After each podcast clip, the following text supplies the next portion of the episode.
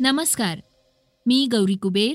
आता ऐकूयात सकाळचं पॉडकास्ट गेल्या दोन वर्षांपासून संपूर्ण जग कोरोना महामारीमुळे त्रस्त झालंय. यामध्ये अनेक लोकांनी आपल्या जवळच्या नातेवाईकांना कायमचं गमवलंय. आपण त्यांच्याविषयी आजच्या पॉडकास्टमधून जाणून घेणार आहोत. देशातील काही गटांकडून धार्मिक असहिष्णुता पसरवण्याचे प्रकार वाढत असल्याबद्दल मद्रास उच्च न्यायालयानं आज चिंता व्यक्त केलीय. न्यायालयानं काय म्हटलंय हेही आपण ऐकणार आहोत.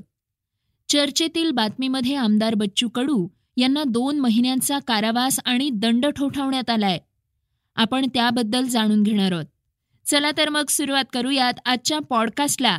शाकाहाराचं महत्त्व पटवून देण्याविषयीच्या एका बातमीनं. अनेकांना शाकाहार आवडतोच असं नाही.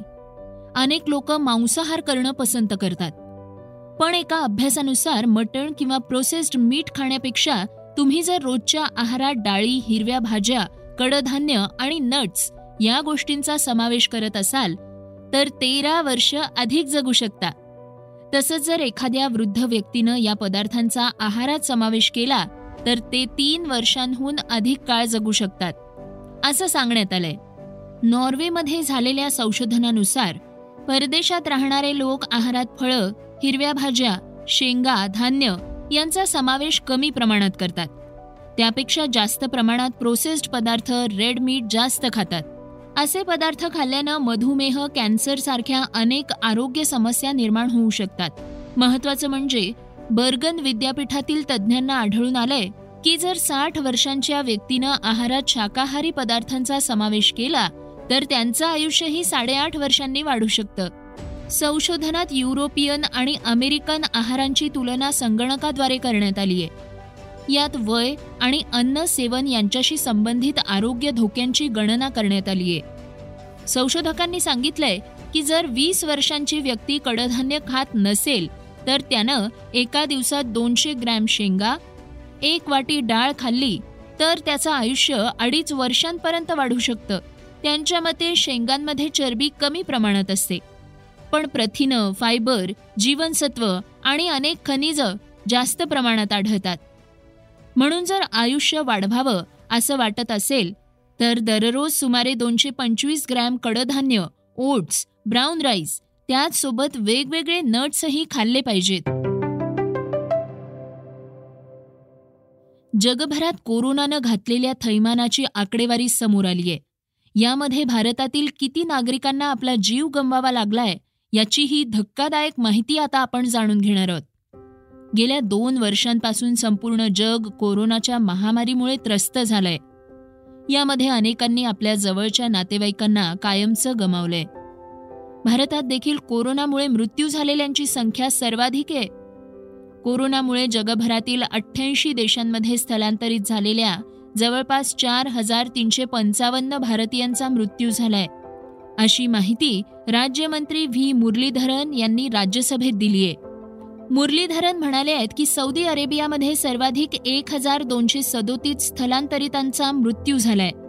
त्यानंतर संयुक्त अरब अमिरातमध्ये आठशे चौऱ्याण्णव भारतीयांचा मृत्यू झाला असून कुवेतमध्ये सहाशे अडुसष्ट ओमानमध्ये पाचशे पंचावन्न आणि बहरीनमध्ये दोनशे तीन भारतीय स्थलांतरितांचा मृत्यू झालाय.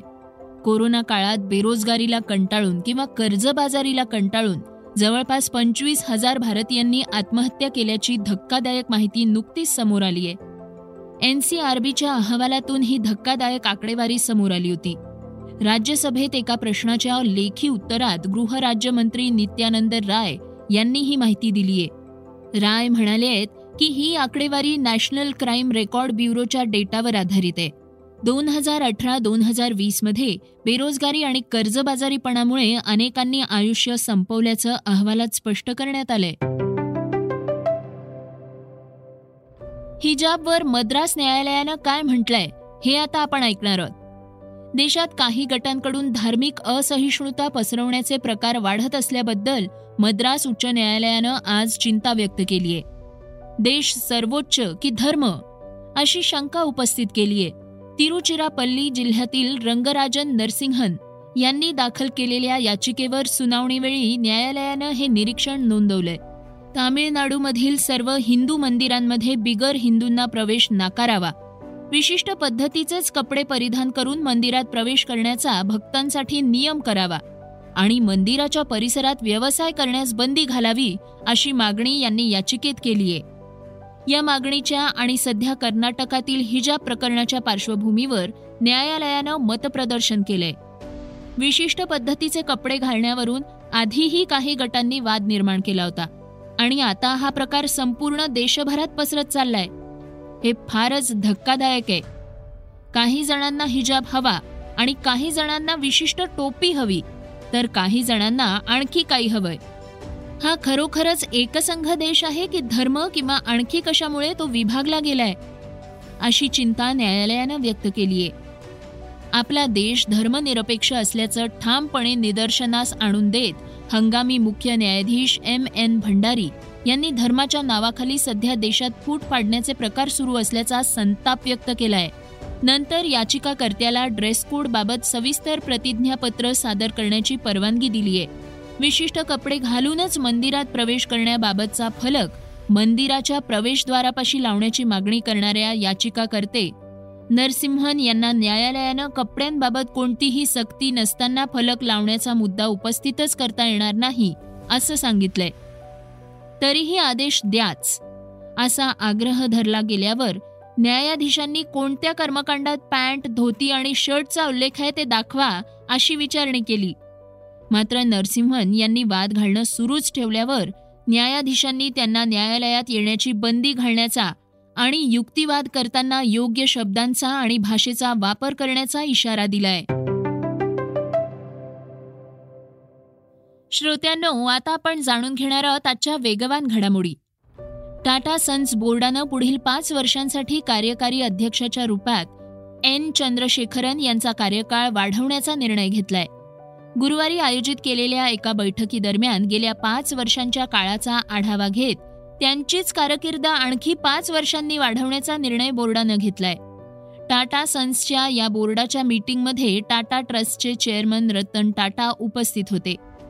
त्यांनी एन. चंद्रशेखरन यांच्या नेतृत्वाखाली टाटा ग्रुपच्या प्रगती आणि प्रदर्शनावर समाधान व्यक्त केलंय. राष्ट्रपती रामनाथ कोविंद यांच्या हस्ते राजभवनातील नवीन दरबार हॉलचं उद्घाटन करण्यात आलंय यावेळी मुख्यमंत्री उद्धव ठाकरे यांनी विरोधकांना राजकीय चिमटे काढले आहेत. या परिसरातील हवा फार थंड आहे. इथली राजकीय हवा कशीही असू द्या असं मुख्यमंत्री म्हणाले आहेत. आज या नूतनीकरण केलेल्या ऐतिहासिक वैभवशाली परंपरा लाभलेल्या दरबार हॉलच्या उद्घाटन कार्यक्रमाला उपस्थित राहता आलं. याचा मला आनंद आहे असं सांगताना उद्धव ठाकरे म्हणाले माझ्या माहितीप्रमाणे की ब्रिटिश गव्हर्नरचे चौथं निवासस्थान आहे पहिलं मनोर हाऊस होतं मग फोर्ट हाऊस आणि त्याच्यानंतर परळ आणि नंतर हे मलबार. मला जुन्या काही गोष्टी आठवताना शिवसेना प्रमुखांसोबत जेव्हा मी इथे येत होतो कधी राज्यपाल महोदयांना भेटायला आणि एक भेट मला आवर्जून स्मरते ते म्हणजे तत्कालीन राष्ट्रपती ज्ञानी झेलसिंग यांनी बाळासाहेबांना बोलवलं होतं. शिवसेना प्रमुखांना बोलवलं होतं आणि तो किस्सा बाळासाहेबांनी अनेकदा सांगितलेला आहे.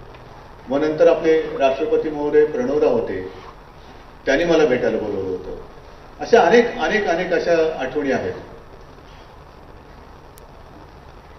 या संपूर्ण वास्तूचं एक विशेष वर्णन करायचं झालं तर जुना वारसा जपून आपण आधुनिकीकरणाकडे चाललेलो आहे जुन्या वास्तू जुन्या इमारती आता किती वर्ष जवळपास शंभर वर्ष पहिल्या ऊन वारा समुद्राच्या लाटा यांचे तडाखे हे सोसले भोगले. साहजिकच आहे. वास्तू थोडीशी इकडे तिकडे नाही म्हटलं तरी कमकुवत होते. पण तिचं वैशिष्ट्य कायम ठेवून नूतनीकरण करणं हे फार एक आव्हानात्मक असतं. आणि ते आव्हान आपण पेललेलं आहे. आणि म्हणूनच मी सर्वप्रथम जे अभिनंदन केले ते याचसाठी. नाहीतर आपण काय करतो की आधुनिकीकरणाच्या नावाखाली जुनं सगळं तोडून मोडून टाकतो. आणि मॉडर्न नाही मॉडर्न तर आहेच. मॉडर्न तर व्हायचंच आहे. आधुनिकता तर आपण अंगी बांधवावी लागतेच आहे. ती लागणारच आहे. पण त्याच वेळेला आपली संस्कृती सुद्धा जपणं हे फार फार महत्वाचं असतं. आणि हा समतोल साधणं हे अतिशय आव्हानात्मक असतं. एच आय व्ही व्हायरसचा शोध लावणारे फ्रान्सचे संशोधक ल्यूक मॉन्टग्नियर यांचं वयाच्या एकोणनव्वदाव्या वर्षी पॅरिसमधल्या न्यूली सूरसिनमध्ये निधन झालंय. ल्यूक मॉन्टग्नियर यांना एच आय व्ही व्हायरसचा शोध लावल्याप्रकरणी दोन हजार आठ साली नोबेल पुरस्कार देण्यात आला होता. एच आय व्ही विषाणूवर त्यांनी प्रचंड मेहनत घेतली असून विशेष म्हणजे कोरोनावर मात करण्यासाठी बनवल्या गेलेल्या प्रतिबंधात्मक लसींना त्यांनी जाहीरपणे विरोध केला होता. त्यामुळे ते चर्चेत आले होते. भारतीय कसोटी संघाचा माजी उपकर्णधार अजिंक्य रहाणे एका पाठोपाठ एक वक्तव्य करतोय. आता त्याच्या वक्तव्यामुळे भारतीय क्रिकेट वर्तुळात मोठी खळबळ उडालीये. आता त्यानं वन डे संघातून वगळण्यावर भाष्य केलंय. फक्त कसोटी क्रिकेट खेळणारा अजिंक्य राहणे सध्या खराब फॉर्ममधून जातोय. अजिंक्य म्हणालाय की वास्तविकता ही आहे की मी फक्त एका फॉर्मॅटमध्येच खेळतोय. गेल्या दोन तीन वर्षात रणजी किंवा इतर देशांतर्गत क्रिकेटचे सामनेच झालेले नाहीत. मला वाटतं की याचाही विचार केला जावा. कारण घरात बसून तुम्ही धावा करू शकत नाही. रहाणेनं दावा केल्याप्रमाणे रणजी ट्रॉफीचा शेवटचा हंगाम दोन हजार एकोणवीस वीसला झाला होता. भारतासाठी मी वन डे क्रिकेट सातत्यानं खेळायचो. मी चांगली कामगिरी करत होतो. अचानकपणे मला वगळण्यात आलंय. श्रोत्यांनो आता आपण जाणून घेणार आहोत आजची चर्चेतली बातमी. शिक्षण राज्यमंत्री बच्चू कडू यांच्या संदर्भात मोठा निर्णय समोर आलाय. त्यांना दोन महिन्यांचा कारावास आणि दंड ठोठावलाय. दोन हजार चौदाच्या एका प्रकरणात हा निर्णय आलाय. दोन हजार चौदाच्या निवडणूक प्रतिज्ञापत्रात बच्चू कडू यांनी मुंबईतील दोन फ्लॅट्सची माहिती लपवण्याचा ठपका त्यांच्यावर ठेवण्यात आलाय. अमरावतीच्या चांदूर बाजार प्रथम वर्ग न्यायालयानं या संदर्भात निर्णय दिलाय. तुरुंगवासासोबतच पंचवीस हजार रुपयांचा दंड त्यांना ठोठवण्यात आलाय. या प्रकरणावर कडू म्हणाले दोन हजार चौदामध्ये त्याच्या अगोदर एक सोसायटी आमदारांची केली होती. त्या सगळ्या आमदारांना त्यावेळेस शासनानं कर्जाची हमी घेतली होती आणि त्याच्यातून घरं दिली होती. आता त्याच घरावर आपण कर्ज काढलं आणि त्याच्यामुळं कर्जाची रक्कम त्या घराची याच्या निवडणुकीच्या जो अर्ज आहे त्याच्यावर टाकला गेली. नेमकं घराचा क्रमांक आणि घर टाकला गेलं नाही एवढी त्याच्यातली ते चूक आहे. ते जाणूनपूर्वक कारण घर आपण दाखवलंच आहे कर्जाचं पण न्यायालयानं आता जो चुकीचा निर्णय दिला त्याचं आम्ही स्वागतच करतो. आखरी न्यायालयाचा सन्मानच करायचं असतं. चुकीचा निर्णय दिला तरी सन्मान करावं लागतं. म्हणजे त्याच्यात तर अशी केस आहे का हा रिपोर्ट चांदूर बाजारात गुन्हा झाला आचरपूरला तक्रार करणार आहे चांदूर बाजारचा. आणि तक्रार झाली आशेगावली जो ज्या ठाणेदारानं एका गरीब माणसाला दोन वीस हजार रुपये घेऊन लुबाडलं होतं त्या ठाणेदाराला आम्ही थोडंसा आमच्या पद्धतीनं सबक दिला होता म्हणून त्यानं ते डाव काढला. आणि आशेगावला त्यानं ते तक्रार घेऊन घेतली दुसरा एक विरोधक पकडला अशातून हे केस निर्माण केली. त्याच्यात दोन महिन्याची सजा आणि पंचवीस हजार रुपये दंड आम्हाला ठोठावला आहे. आम्ही वरच्या कोर्टात जाऊ त्याच्यानं काही होणार नाही. मला आत्मविश्वास आहे. वरचं न्यायालय आमच्यावर न्याय करेल असं आम्हाला पूर्ण आत्मविश्वास दोन हजार चौदा मध्ये कडूंनी अचलपूर मतदारसंघातून अर्ज भरला होता. यावेळी ते निवडूनही आले होते. मात्र निवडणुकीसाठी उमेदवाराच्या शपथपत्रात त्यांनी मुंबईतील मालमत्तेची माहिती दिली नव्हती. चांदूर बाजारचे भाजप नगरसेवक गोपाल तिरमारे यांनी आरोप केले होते. त्यासंबंधी तक्रारही दाखल करण्यात आली.